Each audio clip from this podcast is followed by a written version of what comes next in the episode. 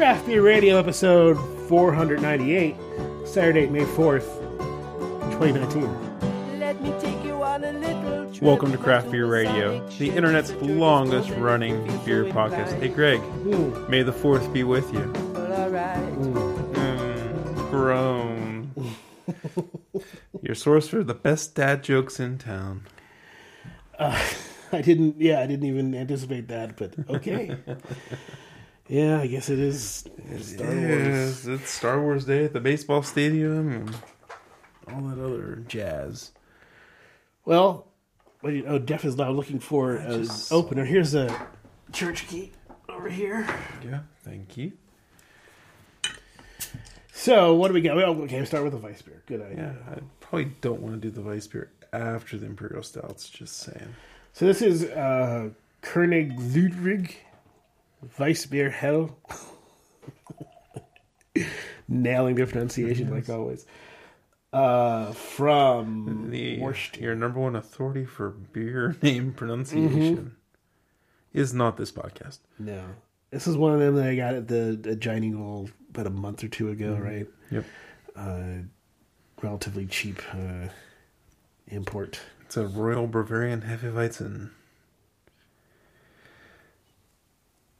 It has you know the cloudy and, and yeast particles in there that you would expect. It's got a yellowish yeasty color. Banana, but a lot of clove on there too. Yeah, I was gonna say you get the wheat, kind of the kind of grassy tang, and then you get the cloviness on it.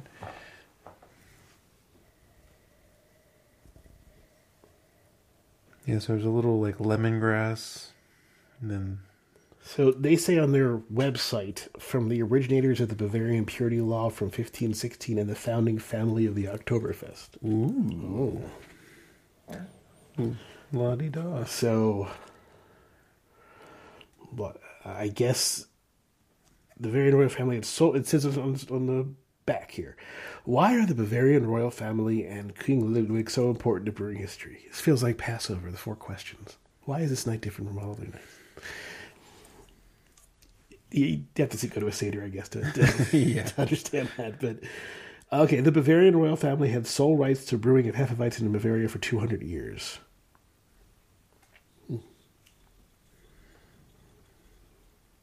So All right, yeah. As I warm it up, I'm getting more of the banana type aromas.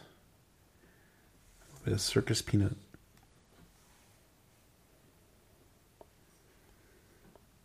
Here's the ingredients: water, wheat malt, barley malt, hop extract, yeast. 5.5% alcohol by volume. Hmm. Under the flavor, there's a weird. The malt is unexpected. It's more. It has like a richer, more caramelized malt flavor than I was expecting. Almost like a buckwheat or a tea or something like that. Yeah, there's a little something there, and the yeast is a little different than you might expect too. It's a little, um, how can I put it? Yeah, it, it feels like there's there's more. I guess you're it's it's more. You're right. You know, it's more caramel. It, it might be the yeast that's giving me this impression, but I mean that it's the impression that I'm getting is that because as I'm tasting it a few more times, I do think it's kind of the way the esters are playing in there that are kind of giving me like kind of a sweet caramelly uh, impression. Yes, it's less like fruity and overtly spicy than than most uh, hefes. It, it's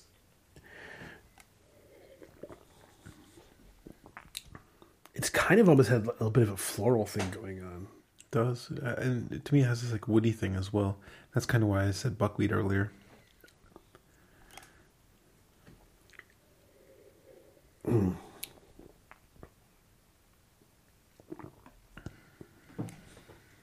This is the Konig Ludwig, Konig Ludwig Weissbier.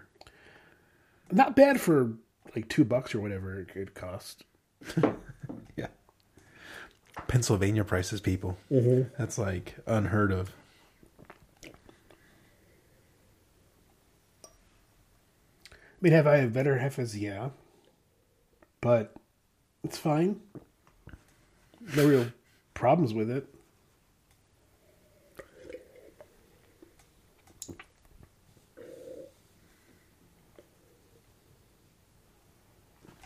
All right, that was the Ludwig Weissbier. I'm mm-hmm. feeling, Ludwig, that unless there are beers that are just terrible, you're not going to be ranking pretty high. All right, so next we have let's see, coffee stout, IPA. Jeff's coughing fit going on. Uh, Russian Imperial Stout, another IPA, and a farmhouse. Yeah, it's like stouts and stouts and hops from here. The way. Excuse me, Wrong pipe. wrong pipe. Know the feeling. So do the Reuben's. All right. Reuben's Brews. This is Auspicious Sons, 8.8% alcohol by volume, 60 IBU, and uh, a more traditional IPA. Yeah, I picked this up last time I was out in Redmond.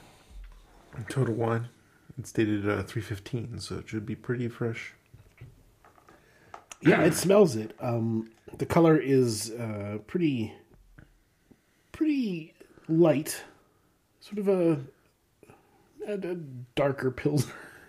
Yeah, it has a bronze color, very clear. Very It's- green it- it's, aroma. it's a bomber, and we just pour the top like through, Yeah. you know, six ounces or so. So Smells it's like- uh, underripe mangoes. that smells good. So it has kind of that tropical thing, like Greg was saying. It's full and soft. It seems like the malt's in there too, like kind of a bit of caramel type aroma. no, I just said there's something tropical, but there's also something a little sulfury. That's all. It was. Okay. It was. It wasn't a no. It was more like, I see. hmm, what is that? Sometimes a turn of the head can mean so many different things. Ooh. That almost tastes like a. so this isn't a hazy. At least the top part's not hazy. But the mouth has that. It almost feels like a, a tropical, like a mango smoothie or something. Like the mouth feels really creamy on this, mm-hmm. and it is um, has some really good tropical flavors going on in there. Yeah, I'm gonna go out on a limb and say Azacca is in here. Um, There's a little bit of vanilla in there too. A little bit, yeah. There's something like that going on. There's there's, there's guava. There's a lot of guava.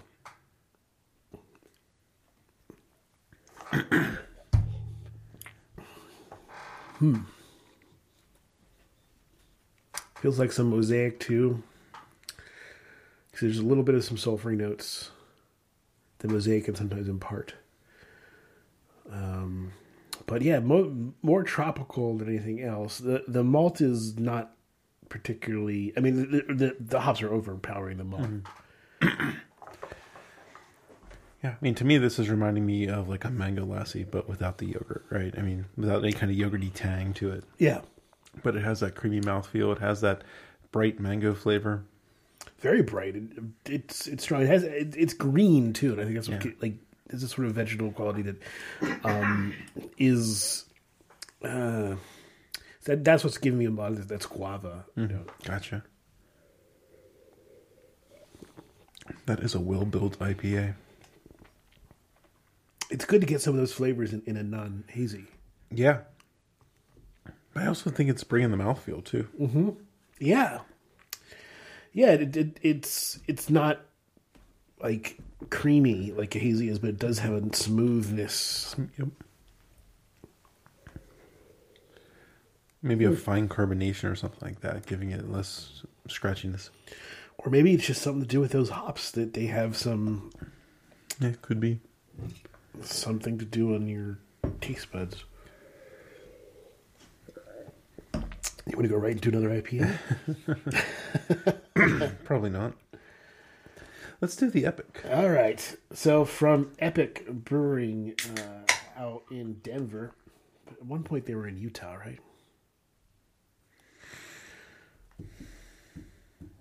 Feel like. Yeah, I thought they were. Or were we just thinking of that because of they did that Elder Brett beer? I'm, I feel like Oh, yeah, I thought they were I have this feeling like that at one point they were out in Denver. We'll, we'll have to look later. uh, this is Son of a Baptist. It is a a uh, imperial stout, a coffee stout made with local coffee, and in this case, actually local to us because they've done coffee from around the country, right, United States, and this is uh, Allegheny coffee. Allegheny tea. Coffee in uh, in the Strip District, right by where you work. Yeah, yeah. I walked past it uh, on Friday. Yeah. So yeah, this is son of a. So um, Epic makes a bunch of imperial stouts. Right, there's the Baptist, then there's Big Bad Baptist, and then there's a couple Son of the Baptist, and this is Son of a Baptist, but this is a variant with coffee and cacao, cacao nibs, and it says on the neck of the can, brewed with local coffee the whole way around, and on the side it says brewed with local coffee. I'm like, oh, local Denver coffee. And I was looking at the bottom of the can to see what the date was, and I saw hashtag Strip District. And the Strip District in Pittsburgh is the uh, kind of the market area where you traditionally it's where the produce trains would come in, and there was a big produce terminal and all that stuff. So all the and a lot of the produce still, even though it doesn't come on train, still gets delivered to the Strip District. Um, Distribution hub, right? I mean, that's, yeah. And it's a great place. Lots of great food and Good just ethnic side- groceries and sidewalk like markets and things like that. Um, I, I've been practicing describing what the Strip District is because I've been telling a lot of people out in Redmond, oh, it's across the river from the Strip District. Mm-hmm. And their first Yes. impression is something very different. Yes. Yeah, you're thinking more of Southside. I think more of a red light district. Yeah. But it, it's it's basically a strip of land, so it's called the strip. District. Yeah, it's between the river and a steep hillside, so Mm-hmm. it's a flat strip. So th- they have done stuff from coffees from Massachusetts and Denver and Dallas, but this one happens to be from Allegheny Coffee here in Pittsburgh. So that's cool. Yeah. I Um, wonder, the thing we don't know for sure is like, do they tend to ship the batch to the local market, right? Like, I'm not sure. They just have they have this list of featured coffee roasters, and they have a bunch of different ones. So it's I guess it's possible. it's possible, but yeah, maybe we just got lucky with this one. When you smell it, it smells like a coffee beer, coffee stout, right? You just get a big blast of coffee. Uh, first, one thing I do want to point out is yes, Epic started in Salt Lake City, so Okay. just took a look at their about page, and they also mentioned on their page about this beer, um, each resulting release of Son of a Baptist is widely different depending on the coffee selected. So it seems like these are just Okay. so instead of sourcing a coffee that would play well with beer, we sought out creative and innovative roasters and asked them which beans they're passionate about. This particular stuff from Allegheny County, and you can do this all on the website, which is in our show notes. Congo Lake Kivu. Okay.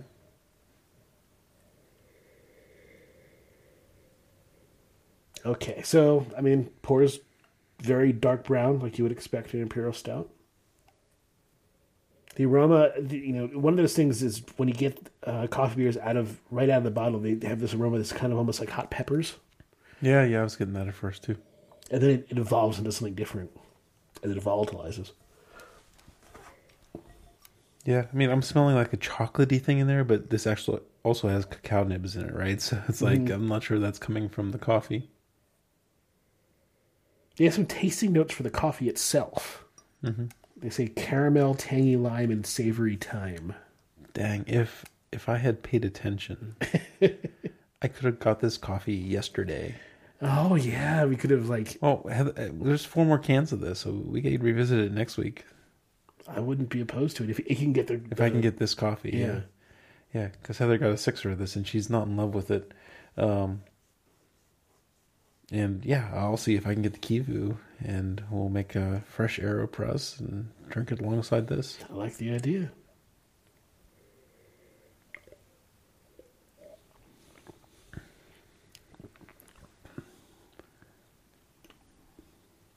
Oh, it's coffee. I, I taste coffee, Yeah. um, and I taste non-work coffee, which is good. Uh, first thing I noticed is the kind of the hops in this. There's a there's a little bitterness that sits on the tip of your tongue. It, it, it's a little more hoppy than I would expect in imperial stout. You know, my the my favorite. You know, the realm of my favorite imperial Yeah, stout. yeah. It's a little hoppier than I would have expected. Definitely getting a lot of the cocoa. Mm-hmm. I feel like sort of a Dutch processed cocoa taste. Uh, which you know, that's cacao nibs, so it's gonna. Yeah.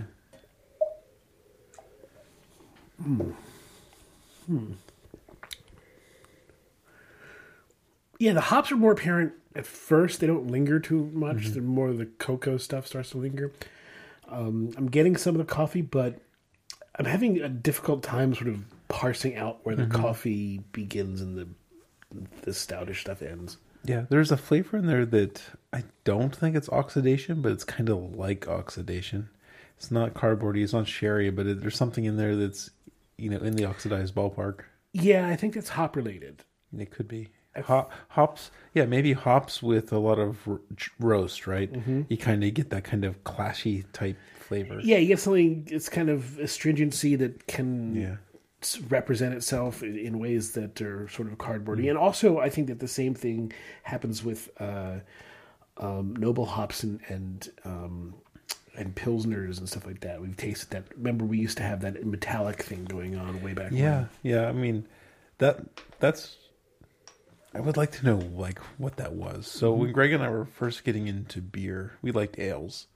Your your home base was brown ale, right? You were a Newcastle guy. at that's first. what you know got me. and then my home base was Guinness stouts, right? That's where we first figured out oh, beer didn't taste like what the crap our dads drank. I think your dad might have drank a little bit better stuff. Mm-hmm. a little bit better stuff. Yeah, yeah.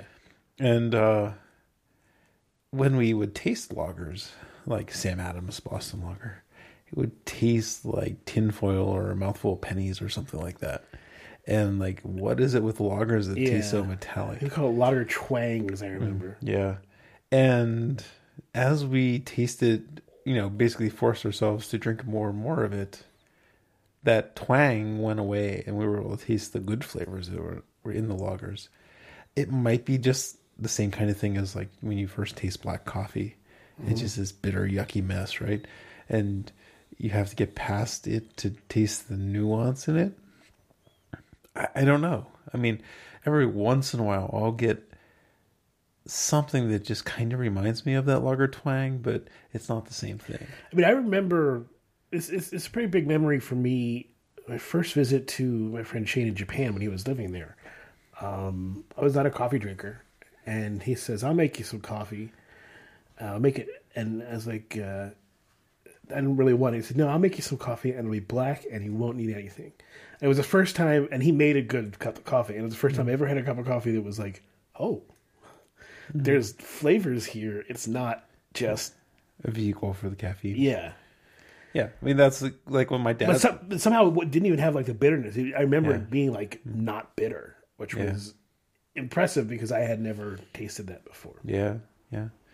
I don't know. I'm, so I, I'm not really sure what that lager twang actually was and how we got accustomed to it. I do remember the first lager that I had that didn't have it, and that was Great Lakes Eliot Ness. Uh, so that was kind of my gateway into lagers. And, you know, the very same beer, Sam Adams Boston Lager, right? It's a beer that hasn't changed. It's the same beer that used to be. And I think it's a really good beer these days, you know, and has been for a long time. But it used to just be, I just could not take it.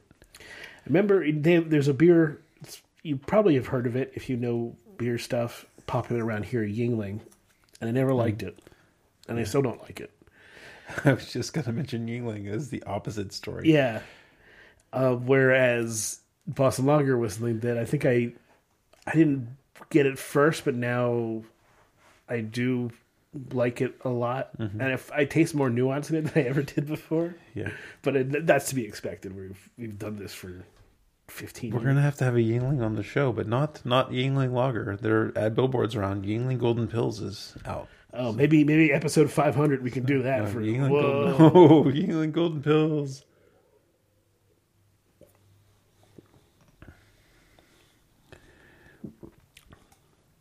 Yeah, this beer. So it's imp- it's supposed to be an imperial stout, right? And the imperial's kind of lacking from it. Yeah. Yes. Eight percent has. they do they say imperial on here? Maybe they don't. Maybe because it's son of a Baptist, it's littler than Big Bad Baptist. Big No, they Bad call it a Baptist? they call it imperial stout on their Okay, um on their web info.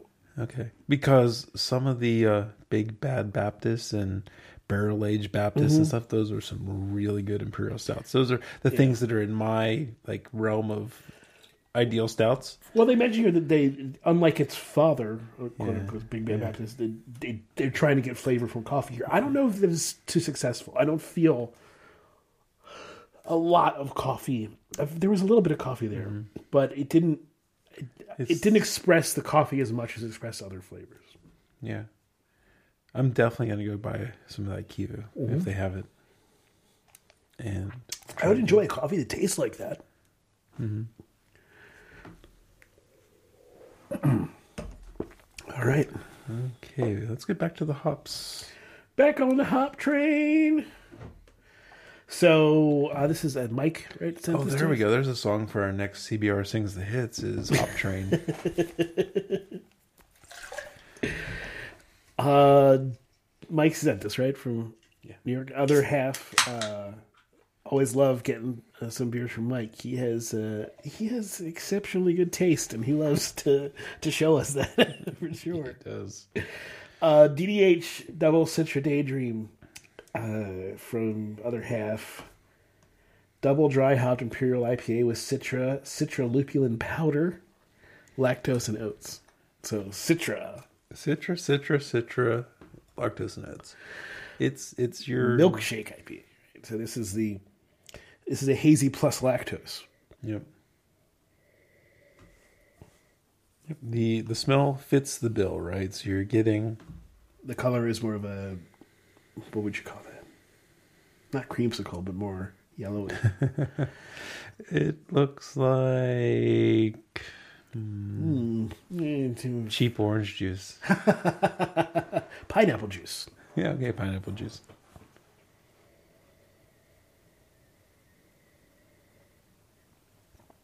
The aroma, you're getting a little bit of like a mandarin orange, but it you know because it's double dry hopped and lupulin powder and stuff like that, it has a kind of gritty dry hop type aroma to it, or maybe even like a, a fresh hopped wet hop type aroma. Maybe some. I don't know if, if I made myself think of pineapple when I said pineapple juice, but there may be some of that in the aroma. I can go with that. There's also a little bit of a sort of tangerine thing. I can go with that too. Both are probably a little more dialed in than mandarin orange. Yeah, so and maybe even apricot. Hmm. not sure if I'll go that far, Okay. but I'll try. Try to stretch it. maybe maybe I went too far. Flew too close to the sun there.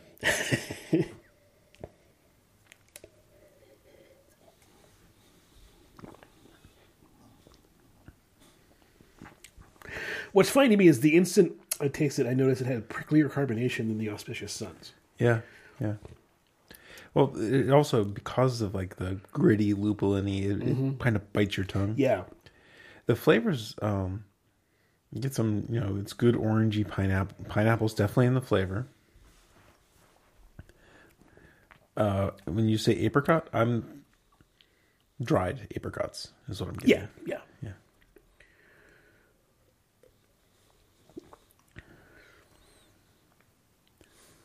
yeah. Mm-hmm. Yeah.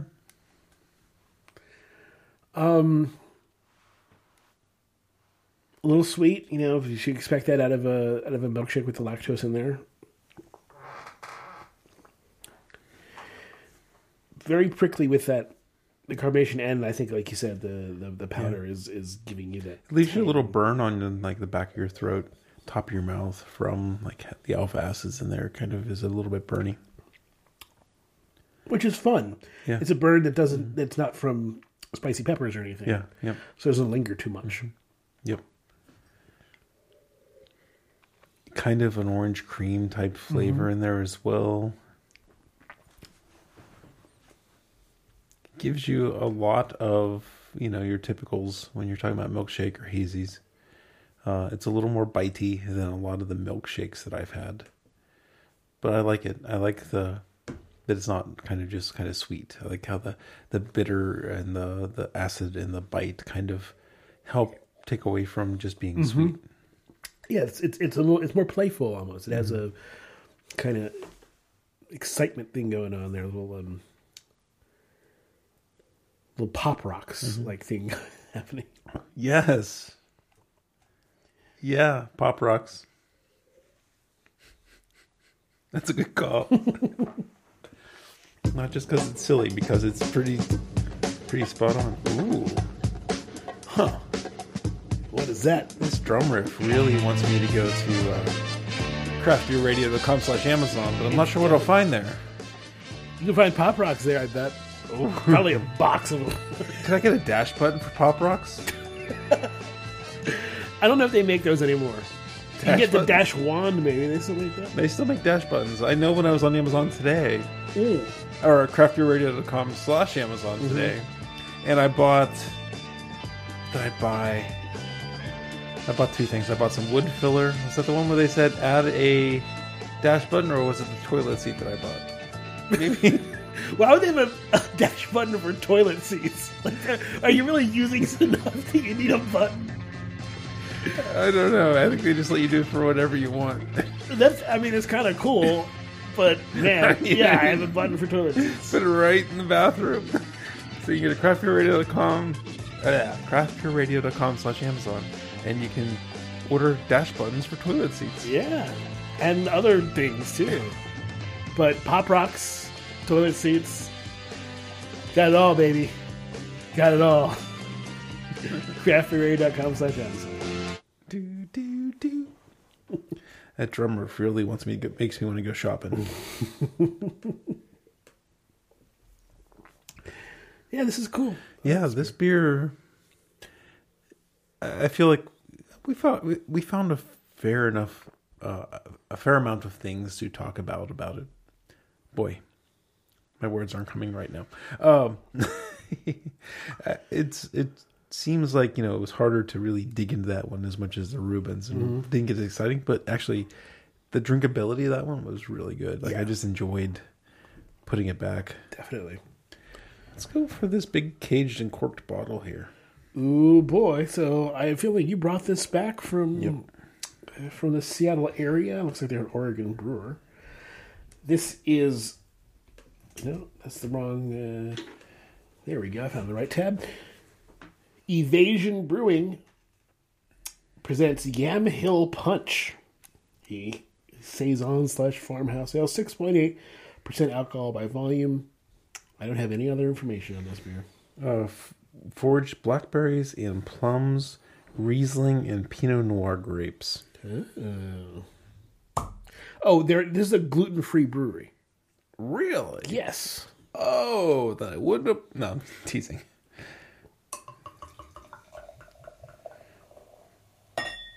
So all you celiacs out there, you have more choices than ever. Yeah, getting farmhouse beers. I mean, we have one here in Pittsburgh, Aurochs Brewing Company. They're in uh, Emsworth, and I haven't had too many of their beers yet. I've been meaning to pick some up for the show. So it's interesting. They have ingredients here: water, millet, hops, native yeast, grapes, blackberries, and plums. They use millet instead of barley to give them non-glutenized proteins. And their barcode is in the shape of Oregon. Oh, that's cool. It's mostly a square, but there's Yeah. Like you really can't take Florida and turn it into a Right. barcode. well, you probably did sideways. Maybe. Yeah. All you need is one strip.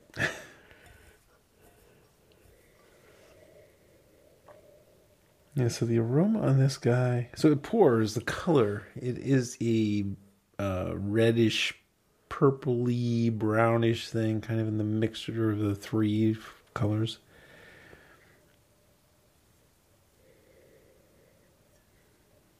So millet, right? We're gonna it's gonna it's gonna challenge us, right? Because we don't know what's typical for the aromas Right. of or flavors of millet. So like we're gonna have to try to figure out like what is contributed by the grain versus all the fruits in the farmhouse fermentation and things like that. I mean, like barley, corn, whatever, wheat. It's a grass. Yeah. Uh, it's. Yeah. think- Go ahead. I was going to say from the aroma, the main thing I'm noticing is the grapes. Yes, the, the fruit is is is strong. uh, But I mean, not just the fruit, but not like the blackberries and the plums. I'm eating blackberry. Are you? Mm-hmm. See, I'm I'm noticing like the, the the grapes, like especially like the Pinot Noir. Like it reminds me of. I have been drinking more wine lately, and I've had have had a Pinot or two, and you know, just kind of clicks. Like, oh, those are like I'm smelling Mm. those grapes. I can see that. Yeah, it doesn't smell like it doesn't smell like a cab, for example, which is the big, Mm-hmm. almost like oily. Oh, yeah, so good. A little much for me actually these days. Okay. That's an example of palate drift, right? Where like we will typically call out a lot of things that we have recent experience about. Yes. So like when you said pineapple, I've been making a lot of pineapple infused water at work, right? So like Oh. I have like I've cut Yeah. up like fresh pineapples like not this week but like 2 weeks ago. So I haven't I didn't make it to the um, grocery store for pineapples this week. The millet. So this is the Wikipedia for millet. Okay. I was like looking at the the grains. It look kind of like um, what's that other? Click on it so it's bigger. Quinoa. Yes, thank you. Looks like I, I wonder. I mean, I don't like quinoa. I've Oh, had it before, don't? and and maybe I haven't had it in the right situation, or I've had it with weird spices or something. Because Okay. when I had it it didn't taste good to me. But uh, I wonder if you can make beer with quinoa or something like that. If, if it wouldn't have gluten, who knows? I, I'm not sure. but I guess you can make beer with any grain. Any cereal grain would work. Yeah, no, It's I'm just- a, I'm a big fan of like quinoa salad, like and whatnot. So surprised you said you didn't like it. I never found anything object- objectionable about it. I haven't had much. I haven't had much. You know, Oh, okay. when you have one thing, it turns you off. Or you're not u- Yeah, usually. you don't go back to it. Yeah. Yeah.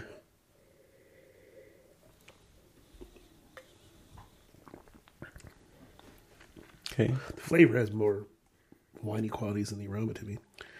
Um, more tannic no- no- Mm-hmm. notes. Yeah. I, Oh, but then the plums and yeah. The plum. I was going to say the plums really come through in the flavor.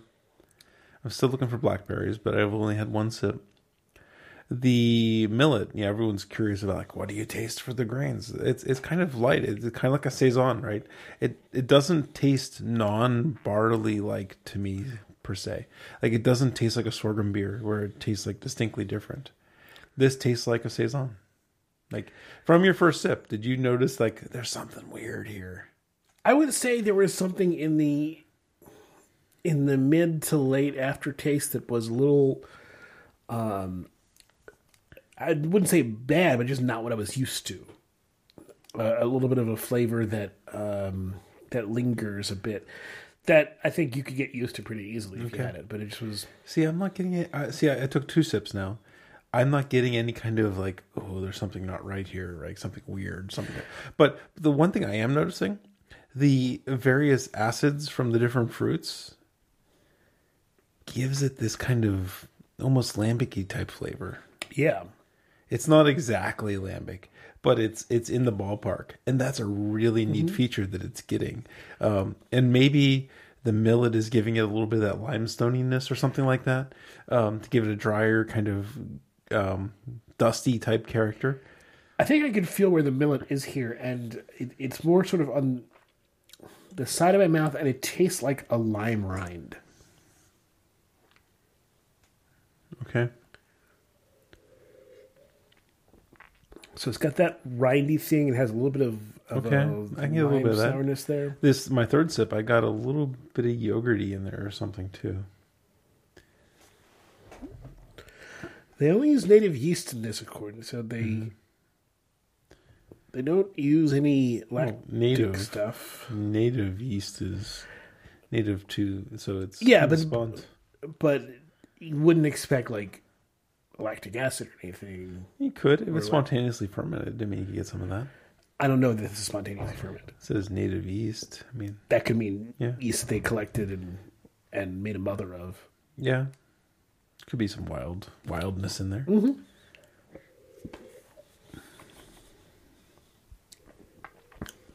This is nice. I like. I like what I'm getting here. This isn't no, this isn't bad at all, and um, I like the the the way it leans into those those fruits. It's a good choice. Uh, if you wouldn't have told me it was gluten free, I probably would have just chopped it up to, to some to fruits or, or hops. Yeah, I would have thought it was a light malt bill saison type thing, all pilsner malt or something like that. I'm still not tasting like like you mentioned you like when you have a sorghum beer. There's an aftertaste, Yeah. right. Yeah. And there's like that's not barley. There's something there, right? For and you said you tasted it with this one. I'm still not getting it. I mean, I was looking for it. yeah, I'm still not getting it though. Um, I feel like it's. I, I still feel like I taste it. Uh, I feel like it's noticeable, but it's not bad. I think that the fruits are doing a a, a yeoman's job Yeah. of. Uh, Yeah, if of they working. if they did a clean beer with this, like uh, just barley, hops, Mm-hmm. yeast, and water, I'm sure you would taste, or uh, not barley, millet, hops, yeast, Mm-hmm. and water. I'm sure you would taste it. Um, but you know, why not make a uh, fruited native yeast beer? It kind of comes across a little bit lambicy, a little bit saisony. This is a really good application. absolutely. I like it. We've had a couple gluten free beers that I wouldn't, you know, mind drinking on the show, and this is This might be the best one. I'm trying. to- I think back, and there were a couple that you, you'd be surprised that they were gluten free. Yeah. Well, remember when we had Redbridge, the Anheuser Busch Yes, product, right? I do remember. But that was like when gluten-free beers were things like. Infancy, you know, that was when Yeah. people hadn't really worked with it much. And, But but again, the brewing scientists at Anheuser Busch were able to make a pretty good beverage. Mm-hmm. I'm trying. That was was that buckwheat or was that sorghum? I can't remember. I don't remember. I don't feel like looking it up right now. yeah. All right, our final beer of the night is from Fort George Brewery and Public House in Astoria, Oregon, and this is called From Astoria with Love, nine point four percent. It is a imperial Russian imperial stout. Yeah, so I picked this one up. It was dated 121.19. It was in the fridge at Total Wine. It's got a little Matryoshka doll. the- Yeah. So it was one of the beers that didn't need to be refrigerated. It was like one of the few beers that was refrigerated in Total Wine. Before, Uh-oh. Oh, oh no, It's infected. oh, It's really infected. that smells like plastic. And nail and acetone. Ugh. I'm not even tasting that. Yeah. All right. Do you have anything else? Yeah, I have another beer. The nice thing about cans is you can pour your drain pours right back into the can. With little. Oh, Oh, until it foams over. womp womp. Don't no, it's it's all foamed up. I'll, right. I'll bring a dump. I'll bring a dump bucket. Jeff will will go and grab a the new beer. I will try to fill time. Uh, so, okay, I'm going to look at these beers we've had and give you sort of my quick thoughts without uh, ranking them yet. But I think it's pretty obvious that the Weissbier is going to end, end up at the bottom. Uh, it just was fine. I mean, of course, we're not going to rank the Fort George story from Astoria with love because it's in fact is not what the brewer intended.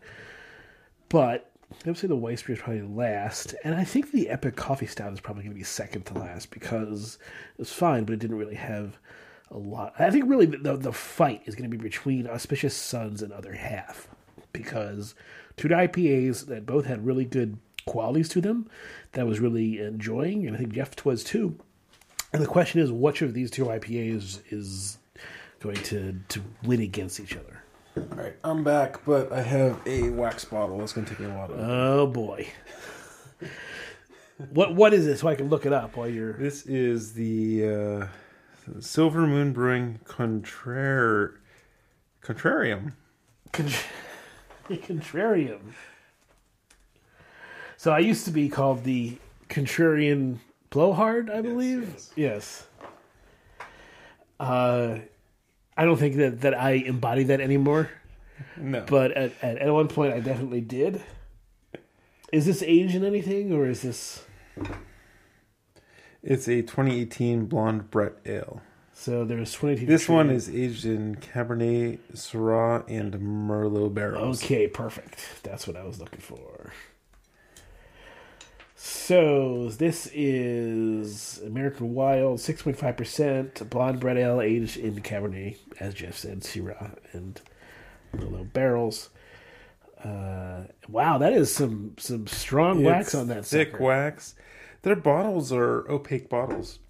Take a look at that. It's a black Oh, bottle. Yeah. Huh. And they put a lot of wax on it. They sure did. I'm using a pair of diagonal cutters to try to get into it. That's that's. I mean, how how do they expect any person who doesn't have hardware around to break into their bottles? I'm glad I didn't use a knife because you want to cut my finger off. Jeff is gonna try to use a church key to lever it out. Give me the beer. Got it. All right.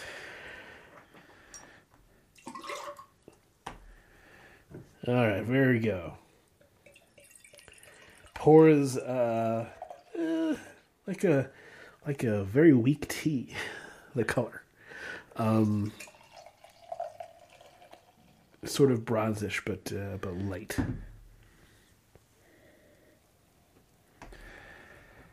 Yeah, I saw this bottle. I'm like, oh, it's a black bottle. That's interesting. smells smells like spoiled. smells like it has it has bread in it. So they called this one 2018 Blonde Brett Ale. The sticker from Total Wine says they must have received it on February 16th of 2019. Hmm. Can I see the bottle, please? Gold wax. Or Gold copper wax. copper wax maybe. Copper. So this is also from. Oh, and they they use the seal on the top. Maybe that that's why they put on so thick. They actually put a seal on the top. oh, Here, you can see the rest of it there. oh yeah. They put a little stamp on the wax on top. that's cool, but still hard to get into. yeah. Wow. Huh. Okay. So they put a lot of money into the package. Let's see how the beer is. Yes. Yes. Because package smackage if the beer is crap. Um, not getting much on the aroma so far. A little bit of, of like sourness. Yeah, I mean, I'm getting kind of um, a light malt. Not quite Pilsner malts, but maybe mostly pale, I guess, but maybe a little bit of like Maris Otter or something like that. And then the Brett is just giving a little bit of tang on the nose. Just pulled out of the fridge, so I'm wrapping my hands around the bowl of my Spiegelau beer glass. We haven't talked about these guys in a while. No, it's good. Good call. Yeah, so while we're waiting for the beer to warm up, as we pump heat into it, um, for most of the history of the show, we reviewed these beers out of a particular glass that we've, we've tried lots of glasses, and this one is our favorite. Um, this company called Spiegelau, and they make beer glasses. They're, I think they're somewhat related to Riedel, Riedel, the wine glass company, and they're super. These right today we're using the beer tulip. Um, they also make a barrel aged beer glass, which is also a very good glass to use for uh, critiquing and like analysis of beer. They make beer glasses for IPAs and wit beers and stouts. But if we're drinking IPAs, wit beers, and stouts on the show, we find that these beer tulips work better for na- analyzing them. Very thin, laser, laser cut lip, and the nice thing about the thin glass is when you put your palms around the bowl like this, you get these cold beers up to a good evaluation temperature Yeah. right quick. there is the, the thinness also i mean it influences the taste we find and, it, it's one of those things that's hard to judge without knowing Mm-hmm. what you're doing. But it feels like to us we get more flavor out of more effervescence, whatever. It's easier for us to analyze out of these, Yeah, I mean we've and we definitely find we've done the best we can evaluating. Like you can't really how do you evaluate a glass blind when Mm-hmm. it feels different in your hands and hits your lips differently.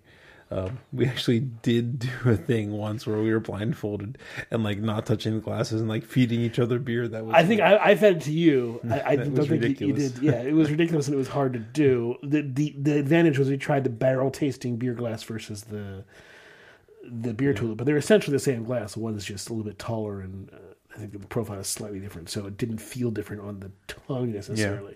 So it was about what is whether Yeah. the glass, and we I don't think there was any noticeable difference. I think the if you have none, buy the barrel aged beer glass. If you have the beer tulip, stick with the beer. You know, unless you need to buy more glasses, stick Yeah. with what you got. okay. They are like ten dollars a piece. So yes, they're they're not cheap, uh, but we definitely think it's worth it. And this is my preferred glass to to drink beer out of even at home. Mm-hmm. Uh, I think it, it's get a more enjoyable experience. Okay, so they're touching the glass. You can feel the beer being much more reasonable temperature. My hands feel I do have the thermometer here, so if we zap it with the laser, sixty-three degrees right now. so. Take out four or five degrees, so I figure it's about fifty-eight. Because the surface temperature is going to be a little bit different from the, Mm-hmm. excuse me, from the um, from the inner. Yeah. So the aroma on this guy, it's just subtly sour. Like it's just a slight little smidge sour on it. You know, you're kind of getting sweetness, almost like a.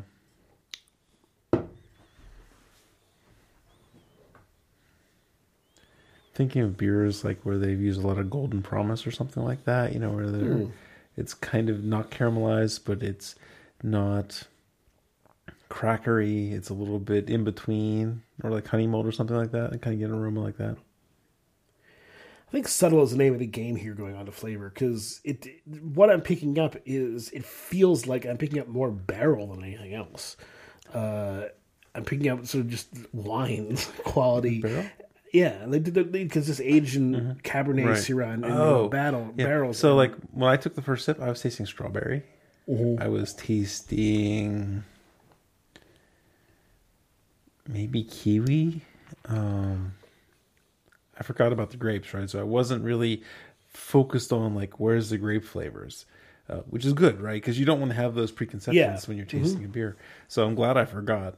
And yeah, strawberry and kind of like a kiwi type thing, or like what I got for the first sip. Yeah, I, but I feel like I'm. I feel like it's it's. There's not a lot here, which is I think kind of fine because I like I do feel like it's expressing the barrels pretty well, and Yeah. Uh, No, I, I think this is it's a subtle beer. yeah, I think it's an awesome beer. I'm two sips in, but it's very satisfying. It's it, it's not one that that um that has a lot of cards to play, I guess. It, but it it plays its cards well, and I, I feel like it's it's not like I'm not being hit with Brett stuff. I'm not being hit with a huge amount of like a huge amount of, of flavors in general. Uh, but most more like just a subtle backbone that that can stress some of these almost accessory flavors that, that come with it. well, it's accessory flavors. You're getting these light fruits. Mm-hmm. You're getting some play with the oaks. It's funny. I'm not tasting like winey flavors really. I'm tasting the flavors that you taste in wine when you're drinking wine. Mm-hmm. You know, so it's almost like you're getting the second order type flavor out of this, where you're not like, oh, it's a beer that tastes like wine. You're getting it's a beer that tastes like these flavors from wine. And that's why I said I went with you know it's expressing the barrel. I think we've Yeah. we've had beers Yeah. Mm-hmm. that you know express the yeast, express the malt, express the hops, but this is it feels almost like it's trying to express the essence of the barrels that it came from, which is an interesting take that I haven't had before. Mm-hmm. I'm a big fan of this beer.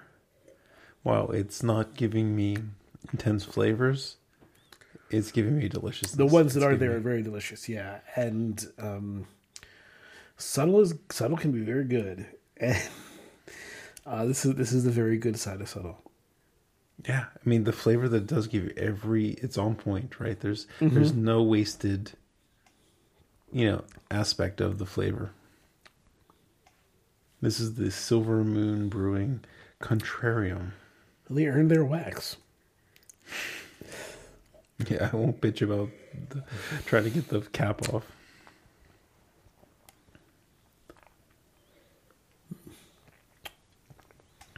I think it's time to rank some beers. Yeah, there's a lot to like about this one. Yeah, there is. Hmm, okay, this this throws a, this throws a wrench in my rankings. All right, I'll, I'll start. Uh, Okay. we're not obvious. We're not ranking the Astoria Yeah. uh, it was You didn't even taste the Astoria. Did you? You didn't taste it, did No, you? no, no, I smelled that and I realized I didn't want to taste that. Uh, of course, as we mentioned, uh, the the Koenig Ludwig comes in last place, not because it's bad beer, just because it is fine. Uh, but I, I kind of felt like it wasn't. Uh, it didn't express much, but I think that on its heels uh, is the Epic Brewing, where I, I I wasn't really that impressed with what it had going for it. It it feels like, um, I, I know it, it just I, I was expecting more, and it didn't didn't come through. Uh, okay, so I am going to put the evasion being a hard luck loser here. I think because there were there was a lot to like about that, but I think that it, it's um it's facing some hard competition Yeah. and yeah that, that's basically it okay now here's where it gets really tough because i really like the contrarium and i really like these two ipas a lot uh, and they all had something different to offer which is cool ooh ooh You can do it, Greg. yeah, no, I can do it. I'm, I'm just, Just don't get it wrong. well. I'm, The I, weight of the world is on your shoulders. I, I think I'm going to go in, in a way that is a little unexpected. I think.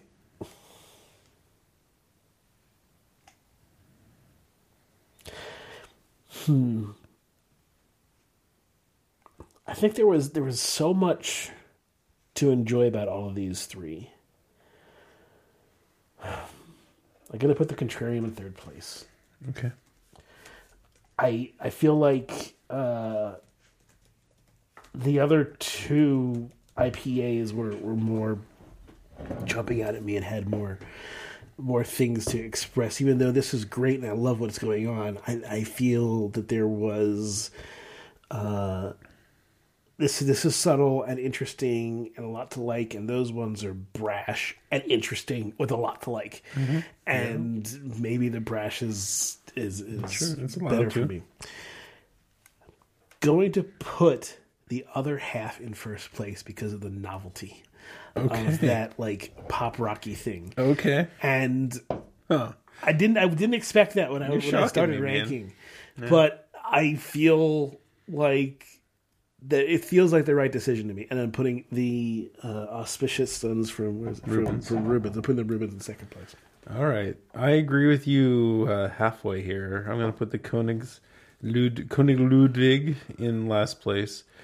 I, I was wondering whether I want to put the Son of a Baptist under the König Ludwig, but I don't. Um, there's enough goodness there. Um, I just wish that that was more imperialized, or the coffee was giving me something other than oh, it's coffee, and I really couldn't dig into any coffee nuance. I am going to put the Evasion Brewing, the Yamhill Punch in fourth place. I hard you said hard luck loser? Yeah, I think this is the hard luck loser spot here. Uh, it had that real it used the fruits remarkably well. it had this kind of sa- saison slash, slash lambic thing going, and it was very drinkable and it was quite enjoyable. Then we had three awesome beers. I'm gonna put Greg's first beer in third place. I thought you might. The uh, double Citra Daydream, double dry hopped The oatmeal imperial oat imperial oat cream India Pale Ale. um, it was good. It was definitely good beer, and the pop rocks was really neat, and the the the other flavors in there. But I thought the two other beers that we had on the show were just above and beyond how good the uh, the other half was. And this is hard. I I think I'm going to put. I'm gonna let I'm gonna let subtle rule the day. I'm gonna put the Reuben's in second place. I don't think there's any way you can rank these three where uh, it's wrong. Yeah, I'm gonna put the Reuben's in second place, which is delicious. It tastes so it's it's a little you know it's not super fresh anymore because it was mm, uh, March 15th when um, Total Beer got it, but or Total Wine got it, um, but it still tastes super fresh. And then there's this uh, Contrarium from Silver Silver Moon Brewing.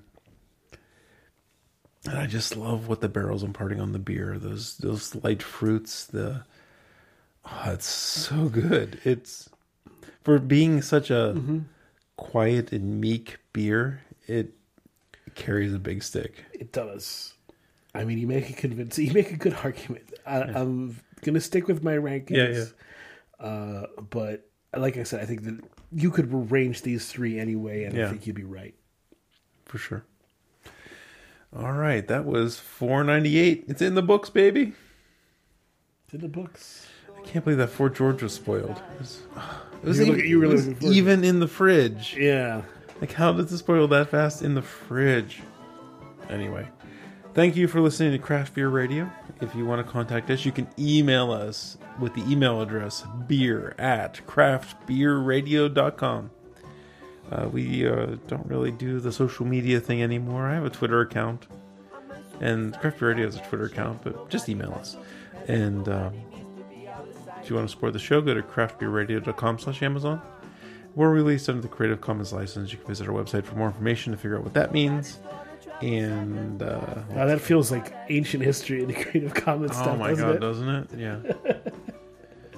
it's funny you mentioned that because I almost didn't say it this week. We're, May- Maybe at 500 we can stop we're talking. kind, we're kind of like we're kind of like mind melded right there because like I'm like, do I need to say that this week? I don't know. I'm gonna say it anyway. All right, thanks everyone.